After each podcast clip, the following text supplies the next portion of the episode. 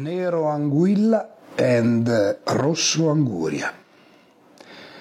La notte di Milano striscia con poca voglia, con il nero asfalto di Anguilla e con il rosso delle luci d'Anguria. I fanali ripiegano verso la dimora nella collana di corallo infinita, sulla tangenziale somma di ogni rientro possibile. Come ogni giorno si torna a casa, quella casa da cui ogni mattina si parte per una terra promessa, dove l'unica promessa che si cerca di mantenere è quella di tornare a casa. I viandanti a piedi invece, dentro la scatola cranica della città, hanno il passo eterno di chi non si fermerà per nessun motivo, fissando il vuoto pieno di cose che conoscono a memoria e non regalano uno sguardo di stupore a niente, neanche se atterrasse un drago a Porta Ticinese o se il sommergibile Nautilus del capitano Nemo sbucasse fuori dal naviglio. Si attraversano stradine secondarie e kafkiane nei pressi del marmo gradasso che mostra i muscoli stanchi e bui, dalla facciata del tribunale immenso e vistoso con il suo bianco sporco che sta chiudendo le fauci rumorose e saracinesche. Ogni ombra ha il suo fardello invisibile, il suo zaino mentale da nascondere, nel buio che comincia a giocare d'anticipo, nel parcheggio interrato che scende a spirale verso il centro della terra, in una terra che sembra non avere più centro.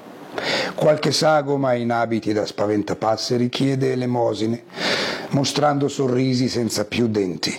Qualcun'altra dorme già accartocciata dentro cose e materie misteriose tra il marciapiedi e le vetrine illuminate a vanvera.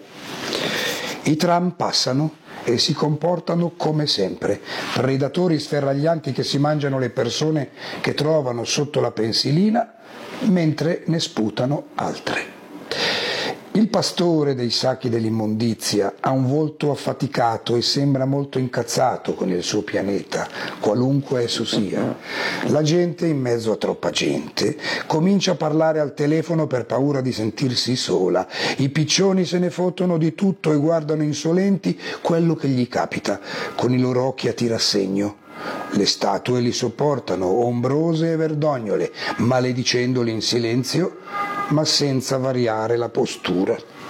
Re, condottieri, eroi e martiri messi lì a regolare il traffico o a garantire un punto di riferimento al moderno flusso di spostamento, intorpiditi e scazzati, senza possibilità di commento.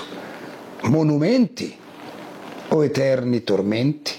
La città che al mattino riempie il suo centro è la stessa che alla sera lo svuota, capovolgendo la clessidra, irritabile e capricciosa, come di solito è una città, ma anche tanto paziente e generosa da rifare la stessa mossa domani e concendersi nuovamente a tutti, agitati o statici, formiche o cicale, vetture o scarpe, sorrisi o sputi per terra, statue o piccioni.